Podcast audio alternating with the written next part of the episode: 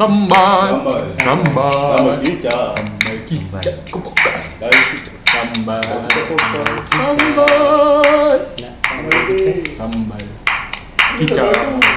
Sambal kicap Sambal kicap. Sambal Podcast digerakkan oleh rakan-rakan Barokah Blaze akan menceritakan isu sosial dan budaya dari suara lokal di sekitar Johor Bahru. Sambal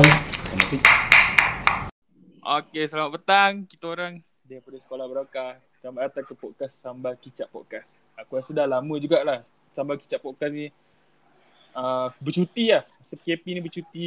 Tapi kali ni kita datang lagi. Tora datang lagi. uh, kali ni kita datang untuk uh, dengan aku Ahmad and biasa Raihan and Adika Tika rakan-rakan Sekolah Barakah and kali ni kita ada Ali Anan lah join kita untuk episod nak sign. Hai Okay. Uh, kali ni disebabkan kita tak dapat ber... Aku rasa ni normal baru kan. Kita dah tak dapat lepak kat mamak apa semua. So platform sekarang yang ada kita buat mampu online lah. Online untuk sembang macam ni. Kita, kita dah tak dapat feel mamak apa semua. So kita buat lah macam ni sekarang ni tengah kat mamak. Jemputlah minum kopi ke apa. Uh, so sebelum aku start kita start sembang eh masing-masing eh kita disclaimer lah. Apa-apa yang kita sembang hari ni kita hanyalah pendapat peribadi masing-masing. Semua yang ada dalam ni dia tak mewakili mana-mana pihak lah. So jelas eh, jelas eh. Aku cakap itu Jelas, jelas. jelas, jelas. Okay. Okay, alright. Jelas. Jelas. So hari ni kita nak sembang santai-santai lah. Santai-santai lagi-lagi masa pandemik ni memang masing-masing tak ada apa. Tapi kita orang ada macam nak cakap something tapi masing-masing terkurung kan. Terkurung tak Ya. yeah. lepak nak cakap. So, Tak kita cakap siap. kat sini. Kita cakap je kat sini. So Betul. ah sorry terbatuk pula. Ah sepanjang pandemik ni kita nak bincang isu-isu yang dah melanda lah terutama tentang budaya yang berlaku sepanjang pandemik ni kita dapat tengok kat Malaysia kita akan bincang kat Malaysia je macam-macam sangat yang berlaku terutama dalam pembudayaan masyarakat daripada usaha dia orang gerak daya. Macam-macam isu kita tengok. Tentang orang susah tentang orang tak susah tiba je susah. Tapi yang penting semuanya tengah struggle lah dalam pandemik ni kan. So bila cakap tentang budaya ni kan dalam kepala otak kita bukan budaya yang macam yang kesenian tu tau. Tapi Sosial lah, sosial masyarakat. lah, so- ah, sosial lah kan. Faham kan sosial? Budaya, So- budaya masyarakat. Hmm, budaya masyarakat setempat yang dah jadi yang reaksionary diorang terhadap isu-isu yang yang tengah berlaku. So aku tanya korang lah, korang masa pandemik ni apa benda yang korang nampak? Aku tanya aku tanya Raihan lah, apa benda yang korang nampak masa pandemik ni? Okay, uh, tak dia sekarang yang aku perasan lah eh, daripada awal sampai lah sekarang ni lah sampai ke tarikh ni pada sampai ke hari ni lah kan. Hmm. Daripada mula apa PKP lepas tu sampai sekarang ni memang macam-macam lah kan timbul gerak daya sosial yang uh, tak berlaku pada tahun-tahun sebelum ni kan dan tak tak pasti akan datang akan berlaku lagi atau tidak ah kan banyak ketidakpastian lah untuk akan datang ni kan. Hmm. Uh, lepas tu macam misalnya dalam budaya apa gerak daya masyarakat yang saling tolong menolong kan antara apa masyarakat lain kan dalam keadaan susah tak kira sesiapa pun kan.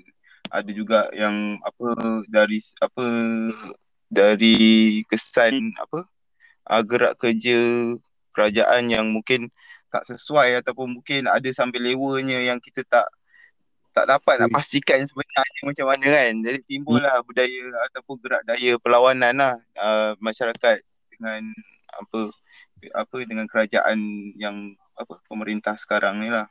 Lawan lah kan? Tu antara antara yang aku boleh nampak lah kan. Dia punya apa eh aksi Reaksionary lah. Ada terjadi corona ni atau pandemik ni jadi uh, dia jadi kat Malaysia dia timbul uh, gerak daya yang uh, bu- luar daripada norma luar daripada kebiasaan timbul macam-macam lah hartal lah apa apa bendera hitam kan puisi darurat kan benda-benda yang seni pun di di apa melalui sastra sastra perlawanan ni lama tau kalau kita tengok kan kalau sebelum ni banyak kan kalau apa uh, Malaysia lah kalau sebelum ni anak mudanya mungkin tulis pada romantism kan tapi sekarang dia adik satu sastra terus satu medium untuk uh, apa uh, karya pengkarya ataupun bukan penyajak penyajak pun uh, bersama kan dalam uh, Betul betul. melontar suara Dia jadi medium lah, dia jadi medium.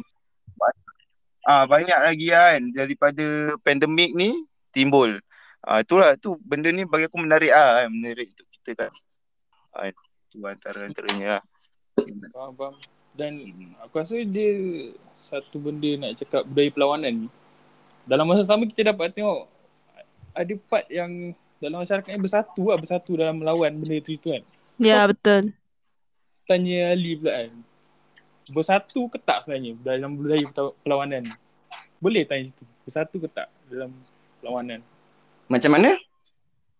Macam maksud aku macam uh, kalau kau nampak kan dalam budaya perlawanan tu uh, Okay. ada reactionary kepada tengok kesusahan masa pandemik tau. Dia dengan nak lawan uh, keberobokan kerajaan kan, Mhm. lawan apa semua. Tapi dalam sisi perlawanan tu kau rasa semua orang menyokong ke tak perlawanan yang tengah terjadi ni? Mesti lah tak. Tak. Uh, kenapa? Ya. Sebab satu persepsi, apa perspektif. Hmm. Perspektif Kan kan. Hello? Yes, yes, hello, hello, dengar, dengar. Ah, kan dia dia pasal perspektif hidup masing-masing kan? Dan kesusahan kita tak sama. Uh, tingkat kehidupan kita tak sama. Kan? Jadi nak mengharapkan semua orang bersatu tu aku rasa sangat susah sebenarnya. Ambil masa kali. Ya, ambil masa untuk yalah bukan semua orang akan faham macam mana rasa dia susah dekat bawah ni untuk engkau orang yang berniaga tepi jalan but then tiba-tiba engkau tak boleh berniaga. Kan? Orang tak faham tu. Orang orang orang yang dah biasa susah, orang yang ada privilege, dia orang tak rasa benda-benda ni. Hmm. Kan? Paling-paling dia tengoklah dia dengar ataupun dia baca di Facebook. Itu je lah. Tapi yang real reality dia sebenarnya tak tak rasa. Macam mana orang yang ada hutang, terbeban dengan hutang, kerja kena buang, tanggungan besar, hutang besar. Kan? So benda tu yang yang membeza-bezakan kita. Ha. Faham tak? Tingkat kehidupan tu. Engkau orang senang so lain rasa dia. Aku orang yang kurang senang lain rasa dia. Orang yang susah lagi lain rasa dia. Hmm. Hmm. Dia kalau Aku tak tahu menjawab ke tak. Eh betul ni. Benda tu aku rasa dia memang yelah kan. Itu lah yang timbulnya rasa simpati tu tau. Kalau semua Ah. orang tak ada kurang rasa simpati terhadap orang lain kan. Benda tu kita tak akan sedar pun jadi kat keliling kita tau. Itu yang Hmm, penting. betul. Kan lah kebermanfaatan tu. Hmm. faham, faham. Kalau kalau Dan ha? daripada kebersatuan yang kau cakap ni tadi, Hmm. Dekat sini dia dia menguatkan balik apa orang kata keharmonian kau hidup berjiran, kau hidup berkomuniti. Hmm. Ah ha, dekat sini dia itu itu biasan daripada apa yang jadi sekarang ni lah yang aku nampak. Kan? Orang orang semakin cakna soal sekeliling dia. Hmm. Hmm. Faham, faham. Ah. Ha, itu yang best lah. Itu part best dia lah. And part best Ya, dia aku rasa lagi dia macam waktu pandemik ni semua orang satu bila kau tengok orang Cina susah, Melayu tolong. Kau tengok orang Ya. Cina susah, apa orang Melayu susah Cina tolong. Dia dia masa pandemik ni kita semua manusia lah sebenarnya kan. Hmm. Kita dapat tolak tepi yang sebelum sebelum ni like macam identiti politik tu. Ada lagi, ada lagi orang yang bangkitkan pasal pasal perkauman tapi lagi nampak spark ni kita ni semua tengah susah. Reality kita semua tengah struggle dan kita tengah bersatu lah. Tolong mana yang mampu dekat orang-orang Ya, lain. betul. Tu kan. And Yalah. cakap tentang orang susah ni kita tak boleh lari daripada yang tengah tengah berlaku dalam bendera putih. Bendera putih. Kan? Gerak Hmm. bendera putih Ah. yang mula daripada rakyat uh, dia, dia satu manifestasi lah betul lah manifestasi Betul, yang betul. kita tengah Ah. dia tengah struggle gila lah tu sampai dia tebalkan muka angkat bendera putih lah. Hmm. Maksudnya hmm. Ha. Tapi tapi ada macam kau cakap dia tak semua orang boleh faham sebab still ada orang yang kritik eh. Kau ni angkat bendera putih baiklah pergi doa. Betul. Wah. Benda benda macam tu macam apa pandangan apa pandangan korang ah macam itu orang nak cakap cerita apa kita nak balas kat dia Oi. Ali, cerita Ali. Aku cerita sikit ni apa bendera putih tu macam mana ni mula-mula ni macam mana? ah Oh. Ah, aku, aku cerita sikit lah se, ya? Ah, ah. setahu aku lah.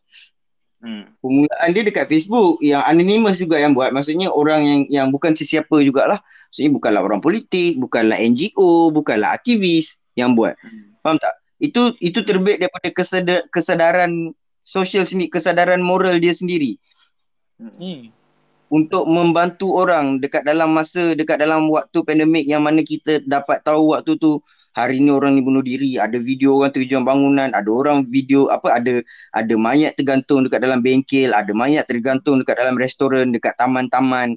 Ha, Hmm. merata so that daripada situ muncul pandangan yang ya kita perlu kembali kepada masyarakat, kembali kepada community untuk build up ataupun untuk stronger dekat sini.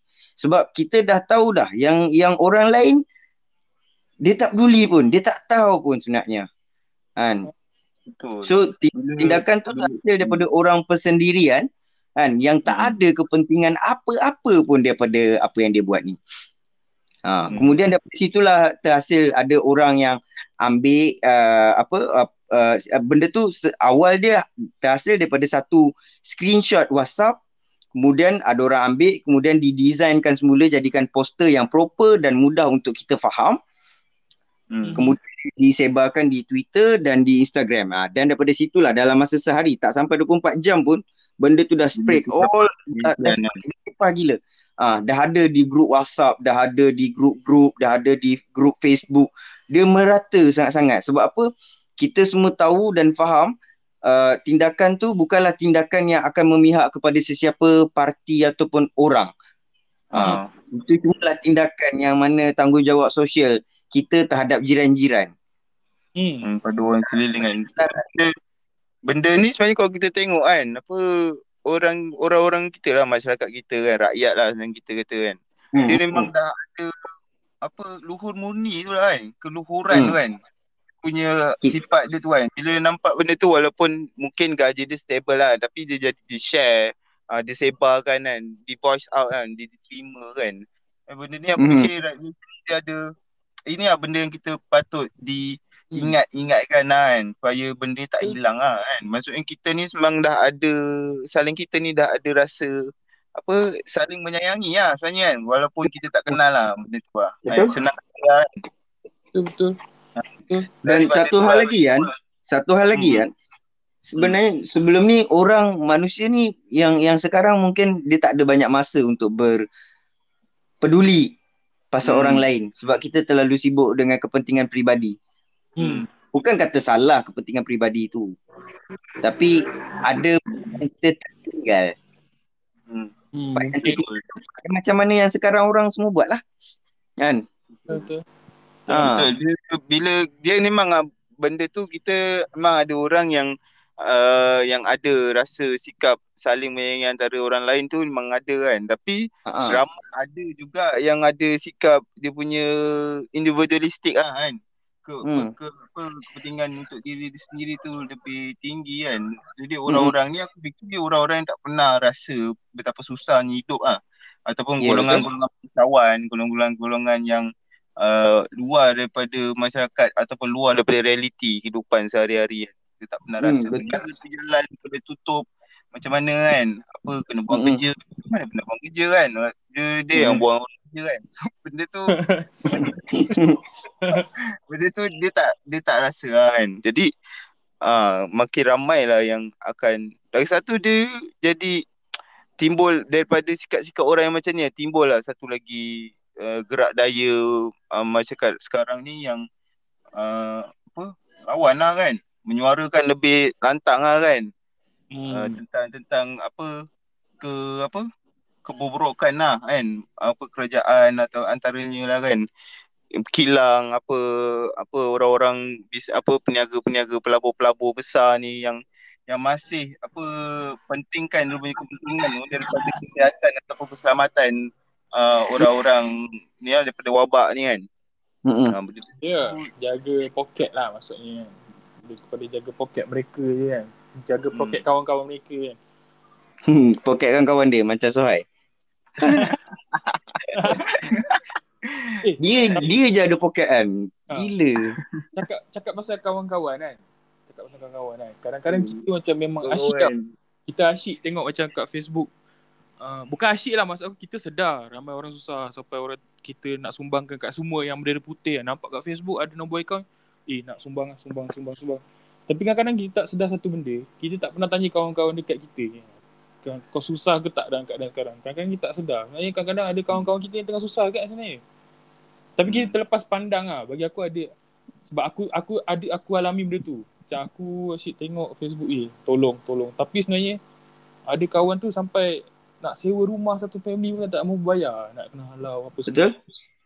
Betul? So sebenarnya kadang-kadang kita kena check balik kita punya circle lah. Kita Betul.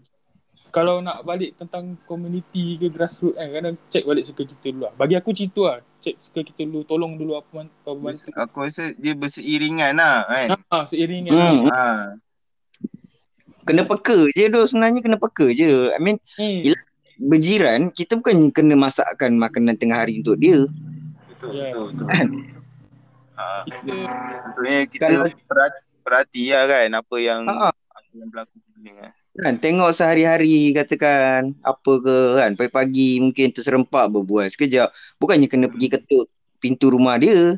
Kan? Ya. Betul. Benda Ha. tu memang benda benda tu ni itulah kejiranan lah kan antaranya lah kan sikap-sikap kejiranan ni kan tapi aku risau kan akan datang kan akan datang kan generasi akan datang Diorang ni dah lah satu social skill lah kan uh, maksudnya pendidikan dari sudut pendidikan kan diorang tak pergi sekolah kan diorang kat rumah kan so mm-hmm. dia punya social skill diorang sama dia yang kurang uh, pendekatan dengan sama-sama manusia tau dia Ah. kenal manusia daripada gadget kan. jadi macam mana kan kalau kita kan kita macam uh, bertegur pagi-pagi macam tadi ada cakap kan tegur Ah. pagi borak kan dengan orang keliling dengan jiran dengan pakcik tu Hmm. pakcik ni ke budak brother tu brother ni kan tapi dia orang ni memang dari kecil sampai besar memang apa Terputus. dekat ah terputus tau benda tu tau benda ni itu lah aku, aku tak dapat fikir lah macam mana eh, Dia awkward. salah satu lah ah, salah satu yang mungkin impact lah daripada pandemik ni kan Mm-mm. kan ah, dia macam mana kelahiran dia, lahirnya dia orang ni untuk masa baya-baya kita sekarang ni kan, kan dalam 25 Sebenarnya 26 24 Cakap sebenarnya aku dengan kawan aku ada borak agak ah pasal ni. Apa yang kita fikir sekarang adalah sepat, sepatutnya adalah kita fikir juga apa kita punya next plan untuk selepas pandemik. Jalan keluar. Hmm. Bukan bukan jalan keluar. Oh bukan. Bukan. Apa nu, macam mana nak beri, beri balik ah setelah 2 tahun hilang ni kan macam mana nak Ya. ah, Sebab macam apa? koma Cuba kau kan fikir. Mungkin Ha. kita hilang daya-daya untuk bergerak kan kalau koma kan Ha. koma Ha. mungkin kita dah hilang macam tak tahu macam pegang sudu tak tahu Betul. Sudu eh. Hmm. betul juga kan mungkin lah lepas koma kan Pulih Sebab lah. sebab persoalan tu besar tau. Kalau Hmm. kita tengok sekarang kan semua benda kau tak boleh buat. Ya. Tapi dan semua orang jatuh. So that lepas ni semua orang nak naik balik dan berpusu-pusu. So maksudnya akan berlaku terpijak apa semua. Faham tak? Kau, kau boleh nampak tak situasi dia sebenarnya? Teknologi tu. faham, faham? Lepas jatuh, kau nak jalan macam ni lepas tu? Ha. Kau mesti kena pijak punya babe. Orang yang susah mesti kena pijak. Orang yang paling lemah mesti upaya dia kurang kan. So that mesti dia akan wish. Mesti lah akan tindak menindas tu lebih lebih orang kata lebih besar lah. Dia punya efek dia lepas ni aku rasa. Ha. lebih terang terang menerang ah Yes. So itu antara persoalan yang kita pada aku kita boleh dah mula untuk bertanya-tanya dan fikirkan solusi dia lah. supaya bila kita hadap dia nanti kita dah nampak dah sikit-sikit sebanyak. sebab mungkin kita expect uh, macam sebelum ni kan tapi sebenarnya dia Ha. dah mungkin Lain. dia akan lost beberapa beberapa apa kekuatan lah kan Hmm. Sebab apa? Kita expect sekarang adalah kita nak habis PKP supaya kita boleh pergi mamak. Itu saja yang kita fikir. Gentle. Betul tu? Ha, tapi selebihnya apa? Kita ada 24 24 jam. Selebihnya apa? Mamak tahun tu Mamak dia Ha. buat ya Gila. Sebenarnya persoalan selepas pandemik ni pun satu benda yang penting juga untuk diperkatakan lah. hmm. Betul. Eh tapi kalau kau cakap tentang solusi kan. Solusi tu pada pandangan kau patut datang daripada kerajaan atau datang daripada individu tu sendiri sebenarnya. Polisi berkenaan apa ah? Ah, itulah kena tanya juga apa apa yang solusinya tu. Solusi apa? Solusi yang macam mana kan? Hmm. Berkenaan apa? Sebab sebab uh, untuk government dia ada kapasiti solusi dia untuk kita ada kapasiti solusi kita. Hmm. kita punya kapasiti itulah macam ni kan gerak daya uh, apa bendera putih ni kan. Kita Ah. takkan mampu bertahan untuk itu itu kapasiti kita tau membantu rakyat sama rakyat tau. Tapi untuk berapa tahun akan datang kita takkan mampu. Beras kita Betul. buatkan kita bagi orang kita tak berisi kembali kan. Kita hanya memberi kan. Jadi benda tu tak ada ekosistem loh. Jadi kerajaan punya kapasiti tu lebih luas lah. Sebab tu dia berada dalam perlembagaan kan. Jadi Ah. Benda ni lah timbulnya budaya-budaya tu kan. Contoh lah yang aku menarik sekali lah satu gerakan gerak daya ni lah. Apa? Usi darurat kan. Bagi aku tu Hmm. sangat menarik ah dia apa dalam medium kesenian kan. Dia Hmm. hmm. benda kesenian dan sastra ni adalah kita punya apa kepribadian tau. Siapa Hmm. saja walaupun orang tu tak berkemahiran tinggi, eh tak berpelajaran tinggi, bila dia baca sajak ke apa dia ada rasa tau benda tu. Hmm, Benda- hmm, hmm. Orang Melayu dia memang bukan Melayu lah Nusantara ataupun mana-mana lah kan. Sebab tu dia ada macam-macam Belanda pun dia ada punya sastra dia kan. Tapi kita Hmm. ada sastra sendiri. Mungkin Jadi- mungkin kita lebih fine ya. Hmm. Lebih halus. Kita lebih halus. Dia halus lah benda ni kan. Jadi bila gerakan puisi darurat tu dia menyampaikan kan benda-benda anak muda yang aku rasa eh bagus lah benda ni lah. Bagus lah kan. Puisi, Puisi darurat. puisi darurat ni lagi lagi expert kalau Ali terangkan kan. Ah, Ali macam mana Ali? Ali kena terangkan ni puisi darurat. Okay. Boleh lah aku aku ceritakan uh, se- uh, aku ceritakan lah yang mana aku tahu kan. Hmm. Uh, asalnya apa puisi puisi darurat ni uh, cetusan idea daripada kawan aku lah. Zikri Rahman. Mhm. So dia cakap macam eh Lee kita buat puisi darurat lah dia kata kan. Dia, dia cakap aku kita buat puisi rakyat lah. Aku cakap rakyat? Rakyat ni keras kan. Aku aku antara aku tak tak berapa nak bersetuju dengan kekerasan. Eh, Maksud aku memang bukanlah kita pergi protes ke apa tapi perkataan tu sendiri aku dah rasa macam ada negatif sikit lah ha. Tapi Faham. kita mau kita bincang lah kita bincang so that Lepas tu kita bincang kemudian kita adakan apa jawatan kuasa je tu bukan jawatan kuasa pun. Kita cari kaki dan tangan lebih lah. Kan sebab lah, kalau aku dengan Zik je mungkin mungkin mungkin tak tak apa orang kata tak tak cukup ah. Jadi aku ada beberapa kawan lain dan kita collab sama-sama pakaikan platform apa bilik puisi uh, sorry bilik penyair dengan gerak Malaysia. Hmm. So kenapa puisi darurat? Puisi darurat ni uh, basically terhasil sebab kita nak menyatakan uh, apa nak nak menjadikan itu sebagai satu suara ke atas apa yang jadi sekarang. Kita nak padukan suara tu dalam bentuk tulisan dalam bentuk puisi. Kan? Nak menyatakan apa bentuk apa apa rasa darurat yang kau rasa. Apa bentuk darurat yang kau kau nampak kau rasa kan sama ada darurat iklim ke, darurat politik, darurat ekonomi, darurat kesihatan. Kan? Jadi kita panggil sesiapa pun yang nak menulis, yang nak menyatakan perasaan ataupun rasa dia pasal waktu darurat ni. So yes, datang kemudian tulislah dan post di social media uh, lepas tu gunakan hashtag puisi darurat.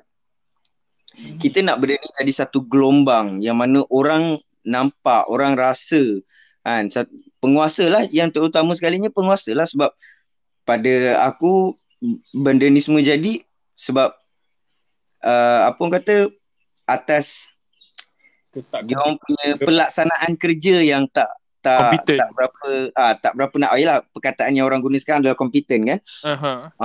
ah so itulah gelombang tu hasil sebenarnya kan ini pun sekadar apa support kepada gelombang-gelombang lain juga kan kemudian bila kita buat puisi darurat ni nak dijadikan cerita banyak orang yang memperkatakan banyak orang yang yang yang apa orang kata bersetuju dengan gerakan ni banyak orang yang yang orang kata menggunakan platform yang kita buat ni maksudnya puisi darurat tu untuk sampaikan rasa-rasa dia untuk ceritakan keadaan situasi yang dia alami dalam bentuk penulisan.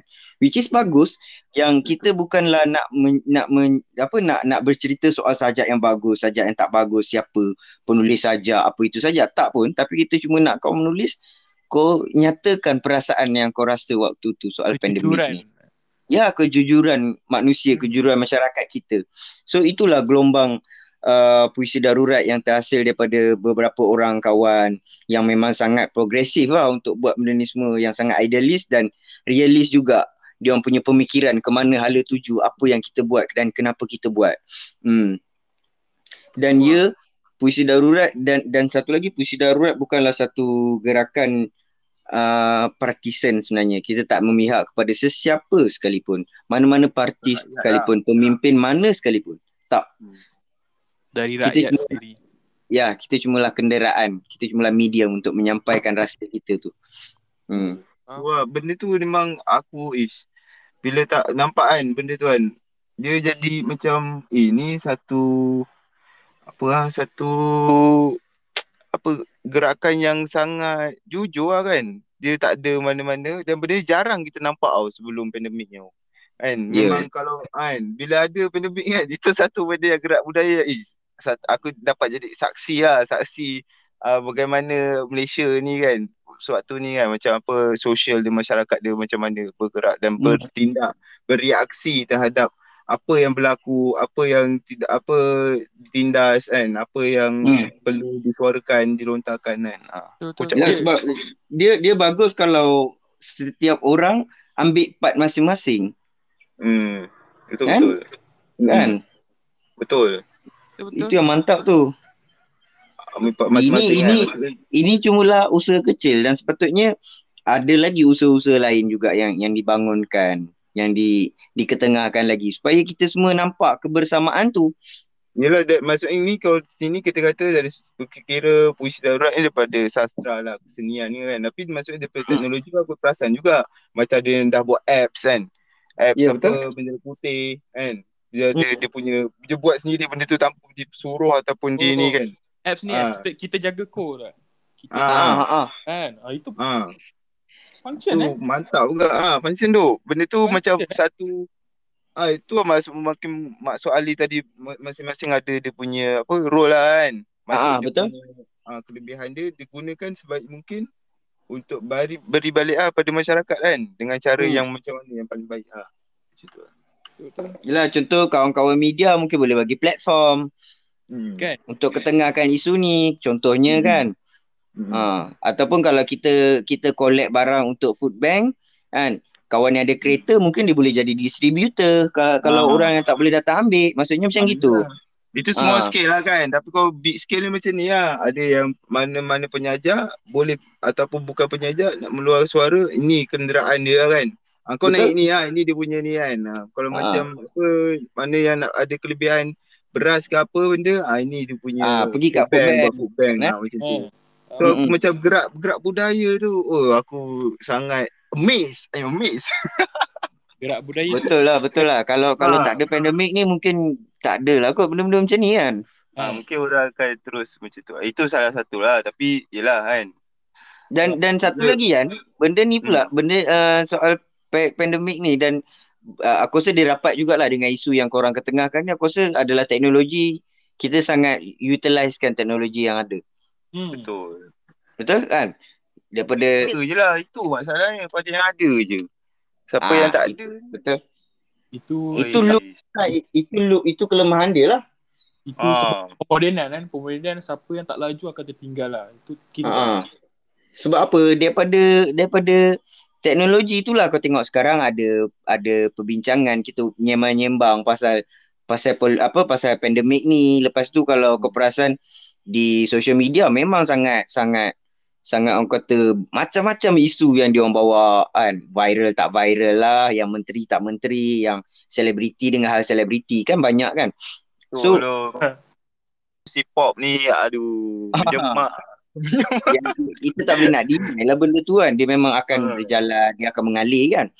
Tapi nya kalau macam uh, pergerakan-pergerakan macam ni uh, teknologi sangat membantu sebenarnya. Cuba kau bayangkan kalau tahun 2004 dan dan Ya. pandemik dah asing. pakai sabun kan. Ha, matilah. kan? Mati lah kan. Lain pun Mati tak tu. ada kan. Hmm. So, maksud aku pun tak itulah.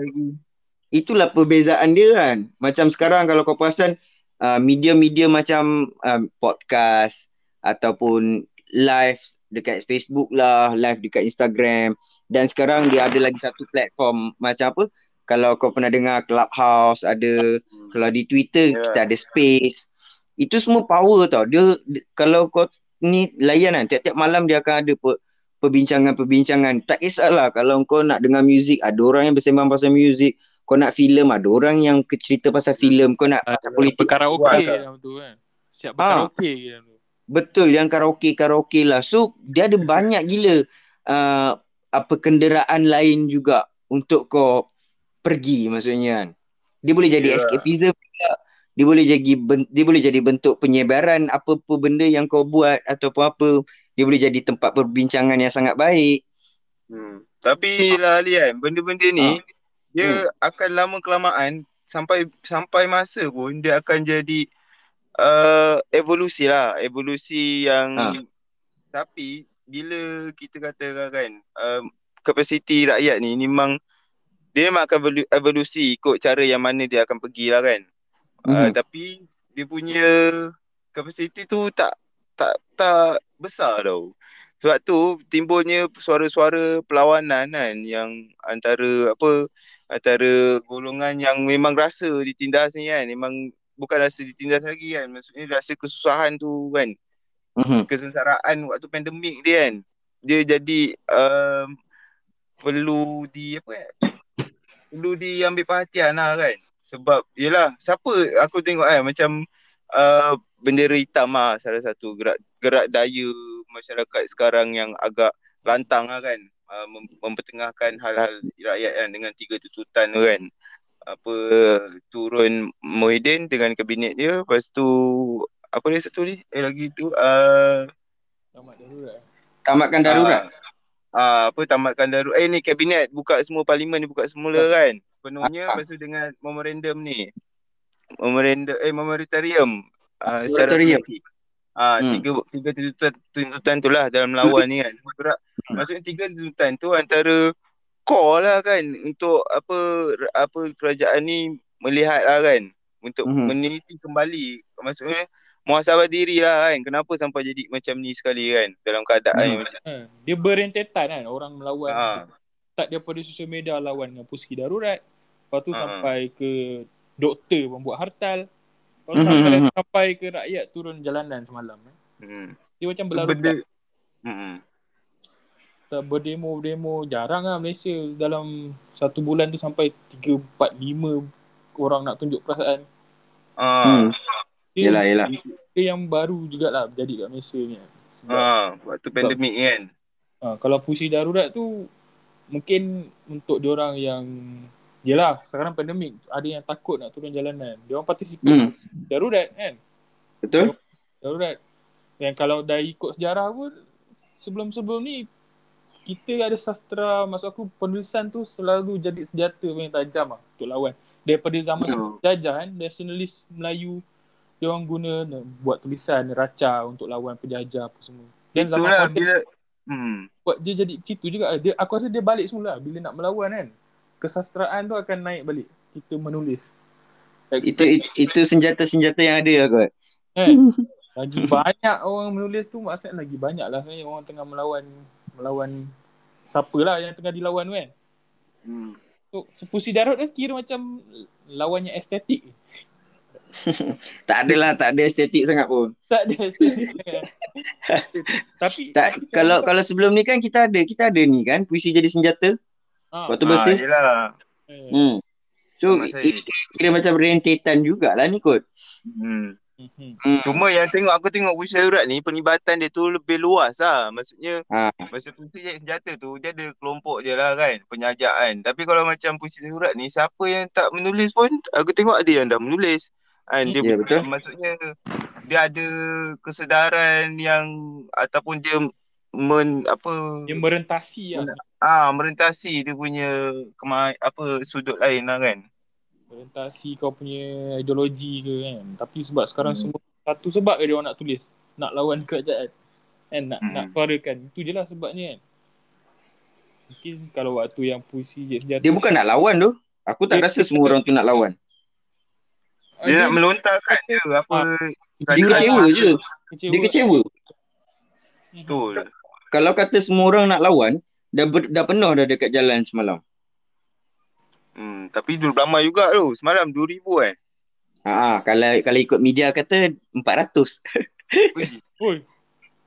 Jauh tu 2400. Betul, cuba kau baca dekat media. Dia kata 400 je. Mana tak ada yang sama lah sebelum ni kan. 400 tu BPR. BPR Bujang. Hmm, Jauh lah. Dia punya nombor. Kan. 1600 hilang macam tu je. Line. Pasal himpunan semalam tu kira paling dah climax sangat lah. Boleh je eh, dah climax sangat orang dah macam ah pandemik tak pandemik aku turun jalan. Aku tak rasa dia climax lagi lah. Belum Ah, sampai lah. Aku rasa Belum. itu mungkin permulaan. Betul. Kalau dia masih tak ada perubahan, tak ada ambil tak ambil kira, tak ambil pusing apa yang di di ni kan, dilontarkan tu. Aku rasa dia akan jadi lagi dia akan datang. Hmm. Dan pada aku kenapa lawan semalam mantap sebab tak ada partisan. Betul. Eh eh. Hmm. Tak ada bendera parti yang Dia keluar. Memang- Wah, Pasal tak? Kau pasal tak? Tak ada bendera, tak ada orang bawa bendera parti. Ada yang tunggang lah. Tak ada. Mantap. Dan dan Orang muda. satu hal lagi yang kau peras kalau kau tengok siapa yang hadir tu adalah semuanya pemuda dan pemudi. Mhm. Hmm. Aku sangat aku aku sangat berharap yang macam ginilah sebenarnya uh, keadaan kita akan jadi. Maksud aku keadaan pemuda yang sedar, keadaan pemuda yang bertanggungjawab terhadap negara dia. Faham tak? Maksudnya Pemuda yang peka, tahu isu, dia orang tahu isu. ha, tahu tahu move. tahu siapa siapa kita, tahu apa nak kena buat, apa tanggungjawab kita sebagai masyarakat, apa tanggungjawab kita sebagai citizen. Faham tak? Sebab ya ni ini semua tanah air kot. Ini semua tanah kot. Ni tanah ni tempat yang kalau aku esok kalau kata kalau aku panjang umur dan ada jodoh, kan katakan aku kahwin, kemudian kalau kata aku ada rezeki untuk ada ada cahaya mata ke pelancaran. So that anak-anak aku nak besar, anak-anak buah aku, anak-anak korang, anak buah korang nak besar tau. So Hmm. macam mana keadaan yang kita harapkan? Dan apa Tu yang kita buat, tu kan. ah apa yang kita buat untuk dapatkan benda yang kita harapkan tu? Bukannya benda ni bukan perlawanan untuk sekarang tau. Maksudnya perlawanan ni ya sekarang terjadi kan. Tapi dia punya kesan tu kan daripada apa yang di dituntut tu dia bukan bukan ni lah. Bukan jangka masa pendek ah dia punya kesan dia tu kan. Betul lah. Hmm, dan dan pada aku apa yang kita buat ni adalah bukannya pada aku lah I don't give a fuck pun pasal siapa yang akan naik lepas ni. Sebab Hmm. apa? Kita tak boleh nak mengharapkan ada dewata raya turun daripada langit kemudian mentadbir negara ni dengan sangat aman dan bersih. Hmm. Aku berani cakap tak akan ada. Sebab apa? Lambat lah. Sebab apa? Buktinya dah ada sekarang. Semua parti dah pernah dah pernah jadi kerajaan. Sama? Dan benda ni itulah benda perlawanan ni takkan habis. Selagi ada lagi kedatangan diganti dengan pakatan mana ataupun perikatan mana atau barisan mana-mana pun akan ada Sama juga je. akan ha. Jadi pada aku apa yang kita buat dan apa yang kita kena sedar adalah kita kena sentiasa bagi tekanan pada diorang. Kita bukan merajai sesebuah institusi tu. Hmm. Sebab apa pada akulah kewujudan diorang ni adalah untuk melicinkan pentadbiran. Hmm. Jadi kalau ada diorang tapi pentadbiran tu tak licin buat apa?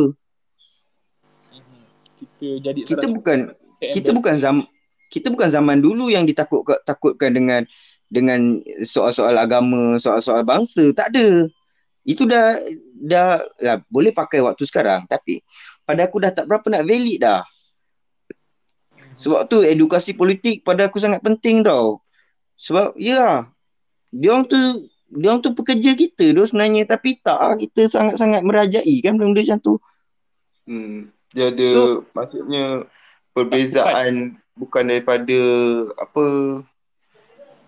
kemampuan diri je tau. Maksudnya dari sudut uh, kekuatan dia tu kan.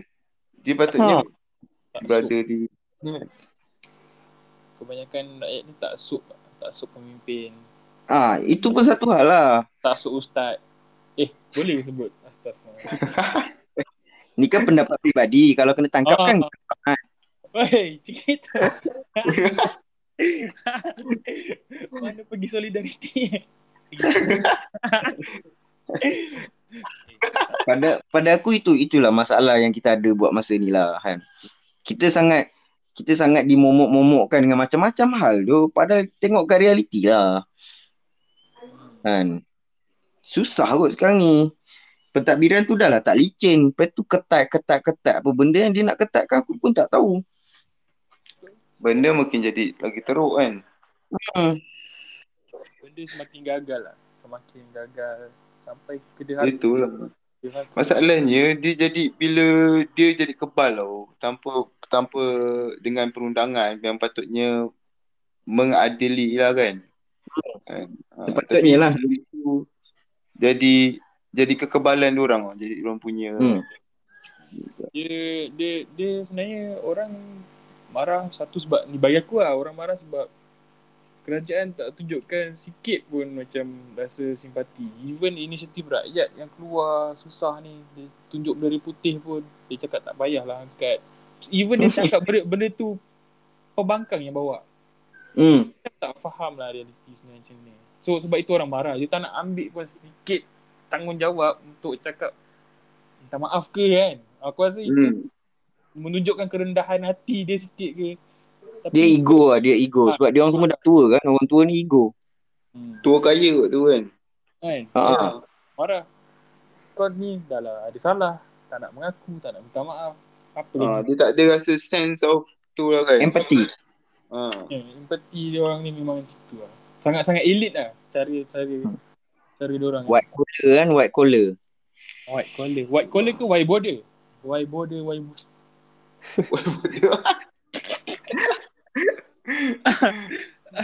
What Tu aku rasa kan dar- daripada lawan tu adik dia. putih, bersih apa semua ni kan. Aku rasa yang aku boleh nampak agak uh, gerakan orang muda lah. Basically most of benda yang berlaku ni orang muda yang bikin. Betul. Itu lah, Ha, itu yang menarik untuk diperkatakan lah gerak daya Ha, sekarang aku ni. aku sangat bangga lah pada aku kan. Sebab ya benda ni penting bro. Sebab ya hari esok ni adalah hari kita. Maksudnya Hmm, penghujung kita- nanti kita generasi kita kan. Jadi kalau Ha. benda ni gagal sekarang, kita dibungkam, kita diam, kita selesa dekat dalam lingkungan kita. So Hmm. habis lah. Mana kalau kita semua sibuk dengan kepentingan peribadi, jadi macam mana dengan tanggungjawab sosial ni siapa dia nak jalankan? Ha, jadi semakin kalau tamak. Padahal benda tu cukup. Betul. Kita tak benda tu cukup dengan kalau kita nak mencari ruang, kita tak akan pernah cukup ruang. Kalau kita nak cari duit pun kita tak akan pernah cukup duit. Kan? tadi aku cakap lah, anak-anak kita akan lahir apa ni? Anak-anak kita akan lahir pasca pandemik tau. Kalau benda ni tak settle Betul. sekarang, pasca pandemik pun tak settle, benda sama lah. Macam mana kan?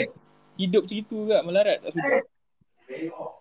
So, macam itulah. Aku rasa, bila lah Eh, benda habis ni patutnya apa apa yang terjadi pada pandemik ni gerak daya ni memang aku nampak memang pada anak muda lah. Yang aku rasa ya sebab tu tu dah sebab lah dipanggil untuk buat salah satu topik untuk ni kan podcast ni kan. Maka aku Hmm. budak-budak benda ni patut diperkatakan sebab banyak dekat macam dalam Facebook ke dalam apa orang nampak macam oh ni tak elok tu tak elok ni tak elok itu tak elok lah. Semuanya tak elok lah apa yang kita buat ni kan. Tapi sebenarnya dia dia punya masa dah habis lah orang tua dah habis kan. Maksudnya dia, Dia, depan takut ni doh, dia takut. depan ni dah ni kan. Tapi bila masa kita kita yang kena hadap benda ni akan datang kan. hmm, Betul? So, Ali Ali kau kau datangan kau hari ni kan memang mantap Ali. mantap. Memang bagi Kita pesan. kita semua doh, kita semua kena sedar doh benda ni masalahnya. Kalau fikir pasal perut sendiri je mampus lah. Hmm. Betul, betul. Pa- Pada akhirnya kita juga jaga kita kan. Ya. Orang jaga poket. kawan-kawan dia orang. Tu lah, tu kita kena kuat kat bawah, sasiah kat bawah ni. Kan? Betul. Dia Mandiri apa semua kan. Malaysia Kalau kuat sudah kita tak ada harap pun. Dia sekarang kan, dia kadang, kadang kan dia jadi macam agak ni, dia macam agak apa, rasa bengang juga ah atas gerakan ni dia ambil ditunggang kan dengan apa ada politik. Ah, ah, ah. Dan Sebab dia benda ni, benda ni clean. Ya, yeah, sebab dia clean, sebab tu dia mudah mudah sangat lah dia ambil ni kan. ah, Tu benda tu kita kena fikirkan lah macam mana untuk apa uh, membezakan lah kan mana yang tunggang dan mana yang yang betul-betul pure lah kan. tidak kita tunggang atas dia balik nanti yang macam tu. tonggang menunggang. Bahaya. Tak nak ah. ni ni kan uh, apa pasca pandemik ni kan uh, pasca lawan ni kan di, di di Facebook, di Twitter, di social, di Instagram kan kecoh. Pasal aku tak tahu lah pada aku mungkin ada sesetengah dia orang tu telah dibayar. Dan ada sesetengah lagi memang pendapat peribadi yang tak bersetuju lah kan Ah, atas atas apa uh, demo yang dah terjadi kan. Tapi Ramai itulah lah. susah. Itu itu pasal perspektif apa perspektif yang kau tanya awal tadi ya. Yalah, untuk bersatu tu kan dia bukannya sekali ni je dia punya ni. Tapi Kalau masih tak dengar akan datang makin ramai macam tu tau. satu, satu benda kan tentang semalam uh, masa demo kan ada kecoh yang ada sekumpulan orang yang macam dia tunjuk fak kan depan media apa semua benda tu kena apa uh, kena right dengan media lah cakap oh tengok ni peserta demo ni macam biadab benda semua kan Hmm. Lepas tu ada yang antara yang peserta demo juga dia orang tak claim itu daripada dia orang tapi Dia dia dia macam ni doh, Mat. ha, macam mana Setiap kali demo akan ada kumpulan ni. Kalau kau tengok semalam tu kumpulan Oh. pang. Budak-budak pang. Budak-budak anaki. Aha, Hmm. Budak-budak yang mengidamkan chaos. aku aku faham lah benda tu. Tapi kadang-kadang macam aku nampak kadang-kadang diorang ni tak terima bila ada sekumpulan orang yang fahaman ni memang macam ni. Dia orang memang jenis yang anarkis yang nak chaos kan. Lepas tu dia cakap dia orang ni rempit. Dia orang macam macam uh, macam ni eh, dia orang macam tahu menidak menidakkan partisipasi golongan rempit dia kalau rempit kalau rempit nak join demo buat perangai rempit dia lepas tu kau cakap eh kau ni rempit tak payah join demo lah macam tak, Benda tak sedap tu- juga, tak sedap Ah. juga kan Baru tu pelbagai kan. Dia pada aku kita kita tak boleh nak elak partisipasi daripada orang yang yang mungkin tak tak kena pun dengan pandangan yang kita ada buat masa ni. Tapi problem dia adalah media. Media tengok pula kalau dia bias pada siapa. Itu satu hal. Kemudian media akan cari benda yang sensasi.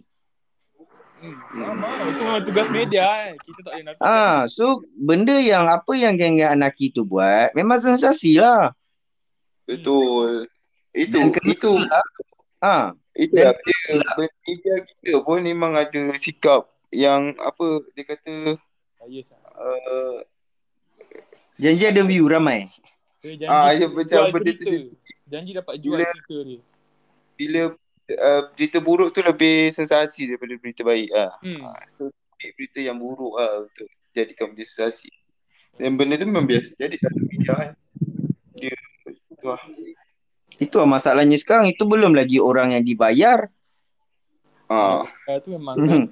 kan kan umum umum tahu kan kalau kalau dekat Twitter benda tu famous lah. Maksudnya uh, orang-orang yang terkenal ni banyak dihubungi oleh government untuk jadi JCOM. kau. hmm. Hmm. Untuk jadi ialah uh, penyokong-penyokong dalam diam macam itu. Bukan dalam diam. Dia menyebarkan lah. Hmm. Jadi Ha. ejen kerajaan lah. Ah, jadi kita ialah kalau kalau basically yang di Twitter memang kalau ada gerombolan tu memang kena. Tapi gerombolan Jcom ni sangat berjaya dekat Facebook. Ah, Memang lah. Dia dua Ah, naratif beza. Facebook, Twitter naratif lain. betul sangat-sangat lain. Hmm. Sampai kan orang yang tak yang yang tak bersetuju dengan lawan dia takut nak beritahu. Hmm. Faham tak keadaan dia apa yang ada sebenarnya dekat situ kan? Dia sampai macam, "Weh, jangan cakap kat sini." Sampaikan dia orang delete. Kan ada doktor yang cakap kan? No. Ah, kan ada doktor yang tweet pasal uh, itulah inilah nanti kes naik susahkan frontliner apa semua. Tapi dia kena balik pam pam orang cakap pasal doktor Hartal kau tak turun pun apa semua bla bla bla bla. Pam dia delete balik tweet dia. Kan. Tapi dekat Facebook kau memang takkan menang punya. Dia demografi yang beza lah Facebook dengan Twitter ni. Twitter Ha ah, gila tu aku sampai tak masuk kat Facebook. Aku apa-apa pun aku memang avoid lah Facebook tu aku buat tempat bodoh-bodoh je. Kan aku nak share video kelakar ke aku nak masuk gambar aku ke apa lah. macam tu je lah. Ah, kat Facebook tengok ni eh, yang lain lain. Benda yang aku tengok kat Facebook. Entah, video bodoh-bodoh lah banyak. ya tu. Facebook banyak benda bodoh je. Dia tak Lah oh, apa umur kat situ pun berbeza. Tak boleh nak expect Hmm. jugalah. Hmm. dia, dia, dia, Facebook dia sebenarnya banyak pecahan. Kalau kau pergi ke pecahan yang bodoh tu kan, circle-circle yang konten bodoh, semua semua lepas tu feed kau bodoh. Tapi kalau kau pergi kau pergi yang kat konten-konten yang macam ilmiah sikit sebab penulisan lagi banyak kat Facebook ni penulisan. Betul. Akademik sikit kan. Ha, dia, Tapi masalahnya kita akan friend dengan pakcik kita. ha, itulah tak sedap pula. dan kita so daripada situ dah habis dah dah ada jurang lain dah akan timbul benda lain tau so dia macam aduh pening tu aku tak boleh handle lah jadi aku cakap avoid lah lantak lah dia orang kat sana mampu ngau kan yang penting aku tahu apa yang aku buat dan aku tahu kenapa aku buat benda tu. Itu je lah aku rasa. Ya. aku tak bersedia lah untuk ada perdebatan dengan orang yang memang tak setuju dengan aku. Itu je. Yes. Sebab ya perspektif tu memang selagi dia macam pemahaman lah. Maksud selagi kita tak buka hati kan.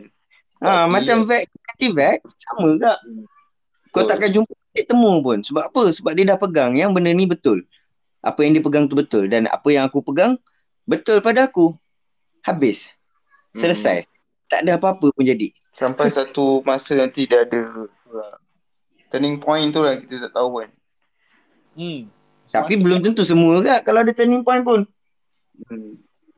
Memang semasa lah. Tapi kalau turning point satu dia akan bagi impact pada orang lain yang lihat kan. Ah, macam member betul. dia kan eh macam tu. Dia pun member dia akan ada rasa kenapa kan. So Ya. timbul lagi kenapa tu Dia susah. Part pegangan member dia pun tak, tak fleksibel. ya betul Masing pegangan. hmm. dia akan berubah kan ikut pemikiran kita kematangan pemikiran tu penerimaan Betul, betul, betul. So, ya aku rasa dah lama juga tu kita sembang. eh okay, ni 50 jam tu Wah. 50 jam. Gila. eh Lima- 50 minit 50 minit. oh 52 minit oh, aku ingatkan 52 jam. Patut 20 jam Aku ni cerah gelap cerah gelap. Aku ingatkan dah bermalam-malam dah kita berbual kau wali aku Dah, dah pada aku pada aku macam tu lah. Kena bercakap selalulah pasal benda ni dengan lingkungan. Ya. Ah, kena Betul. bagi kesedaran selalulah pasal ni. Ya, benda-benda ni itulah. Kira kita tengok ah pandemik ni memang dia timbulkan satu gerak gerak sosial lah gerak dari masyarakat Hmm. yang Betul? memang luar dia bukan luar pada norma yang selalu kita buat Ini luar daripada norma tahun-tahun lepas kan maksudnya Betul, betul. Ah, gerakan puisi gerakan uh, saling masyarakat kan sedar kan bantu-bantu uh, pandangan perspektif uh, perlawanan pun perlawanan berbeza kan Hmm, politik betul? politik pun jadi apa kan masa ni kan masa politik kerajaan kita lagi ui lagi barai kan kita boleh tahu siapa siapa kan Aku setuju. Benda ni benda ni kena selalu dicakap, kena selalu dibincang Hmm. dengan kawan-kawan. Sebab ni benda-benda yang selalu ni, modul yang uh, Betul? student Endon guna tau. Student Indonesia, Indonesia guna. Diorang pergi Mhm. belajar, diorang memang akan selalu demo. Lepas habis belajar, diorang balik ke komuniti diorang. Diorang buat benda yang sama. Diorang gerakkan benda yang sama dekat komuniti diorang yang tak dapat masuk U. Betul. Itu itu itu yang aku selalu bincang juga dengan kawan-kawan kat sini. Ha. Apa kalau Yes, kita fikir balik hmm. apa yang jadi selepas graduan-graduan tu keluar daripada uh, tempat belajar. Lepas keluar daripada lepas habis daripada pengajian dia. Adakah dia kembali memperbaiki ataupun menggunakan ilmu yang dia dapat tu untuk kebaikan ramai ataupun dia pergi untuk mem, membina apa untuk memenuhkan kepentingan peribadi. Uh, Which is tak salah mem, uh, memenuhi kepentingan peribadi kau tapi tertinggal. hmm. Dia jawab. Keseimbangan tu macam mana nak keseimbangan antara dia Ah, dan masyarakat tak, tak seimbang. Itu masalah dia bro. hubungan tu kan hubungan antara masyarakat tu kan apa Ha, sebab sebab kita sekarang betul-betul untuk memenuhkan kapasiti industri. Ya yelah tu Bukannya membina kita perlukan kapasiti industri kita akan kerja kerja balik lepas tu macam tu lah tahu-tahu dah tua lah macam tu lah kan lah. Itu itu aku, aku ada aku tak ingat macam mana kawan aku cerita kan. Ni semua idea Made. ha, ya betul aku ada kan juga Ha, dia dia tak nak Ah. orang berfikir. sistem kerja ni kan Ha, dia tak nak kau berfikir. Supaya kalau kau berfikir nanti susah kerja dia untuk mentadbir. Untuk untuk makan, untuk buat kerja dia, faham tak? hmm. Jadi Faham. untuk melancarkan kerja dia, dia potong dulu benda ni awal-awal. Sasiah Ya, ni dia dia- potong. hmm. waktu kerja Sasia Ah. ni dia potong Lepas tu, Kan? lepas tu sama juga macam ni, macam kau tengok eh. Negara kita mana ada mahasiswa yang berontak. ada juga Tapi sangat sedikit. Kalau kau tengok kat tempat lain macam mana? Gila. Dia dah potong awal-awal. Dia dah supaya dia senang nak kawal. Betul. Dan benda ni itulah kalau kita tengok kesan pemerintahan sebelum ni, dia akan jadi sekarang yo. Betul? Sekarang ni kita tengok ah, dia ada pelbagai perspektif lain kan. Ah, Mana Hmm. yang sedar ataupun ada kecerdasan ataupun dia ada apa uh, kesedaran lah untuk dia tengok rujukan-rujukan lain buku-buku ke video ke filem short film ke apa independent punya ni ke kan. Banyakkannya Mm-mm. digerakkan ah banyak kalau tengok orang yang ah, banyakkan dalam perlawanan ni or, sekarang ni lah ah, anak muda yang dalam sin, bukannya dalam ni tau dalam mainstream punya ni lah. Apa arus perdana punya ni kan hobi lah kan. Maksudnya dia punya minat tu daripada uh, lagu-lagu benda-benda yang luar daripada norma jadi bila kita tengok ini kesan lah kan sebab yelah apa budaya arus tu apa apa arus perdana tu lebih lebih majoriti lah kan jadi bila perlawanan ni akan datang kalau masih lagi pemerintah yang masih apa uh, sambil lewa kan dalam melakukan kerja kan. Jadi akan datang kesannya lebih teruk ah. Kalau sekarang ni ada suara-suara perlawanan ataupun suara-suara menjaga masyarakat rakyat-rakyat kan. Macam tu lah. Real tu dia daripada yang lah kan. Masih sekarang kita jadi macam ni. So Muhyiddin akan datang kita jadi macam mana. Ah, macam tu lah. Najib eh, dia macam mana kan. Kesan-kesan pemerintahan ni besar dan dia makan sepanjang. Bukannya esok Betul. tapi dia akan datang. efek efek efek. Hmm, kesan dia kan. Jauh tu. Betul. Effect dia bukan on the spot tapi dia 10 tahun. Lepas tu Hmm. Mesti lah. Hmm. Mesti lah. Hmm. Betul, betul, betul. Uh, eh, so kita dah bincang panjang lah ni. Oh, okay, okay, okay, Mat. Panjang sangat lah. Aku rasa 60. Mak dah ngantuk lah tu. Nak tidur lah tu Mat tu.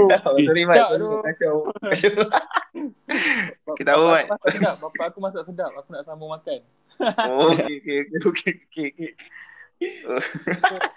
Babi Mat tak nak ajak kita makan sekali tu. Gampang. Wah? Eh, Kita payah cakap pasal makan lah. kita tak boleh berkumpul. Nanti kan viral. okay lah, yelah. Baiklah. Tapau lah. eh. Food panda, food panda. Aku rasa cantik lah ni perbualan kita ni okey lah ni. Yes. Wah. Cantik lah. Petang-petang borak benda-benda sini. Ah, ah, santai. Kita santai. Santai jangan terlalu. Santai. Betul. Ya. Keren. Santainya keren. okay. Aku rasa, aku rasa sampai situlah untuk podcast episod kali ni. So, Alright. so aku rasa kalau ada sesiapa yang mendengar ni, terima kasih lah kerana sudi luangkan sampai 62 minit ni. Dengar kita punya celoteh sembang-sembang. Sangat-sangat. Sorry. Sorry. Sorry. tak pas- 59 jam. 9 jam. Uish. 59 jam perbualan kita. Teruk. Borak tak henti. Eh, geram aku eh. Ada, ada kena Oh, barang. ada barang ke? okay. okay. Terima kasih semua. Bye-bye. Alright. Bye semua. Thank you. Alright, Thank you. Maju anak muda untuk negara. Ya, terus. Ingat. ingat Assalamualaikum. Malam Ha? Tahniah atlet dapat pingat. Ya, tahniah. Okay, bye-bye. Bye. Assalamualaikum. um,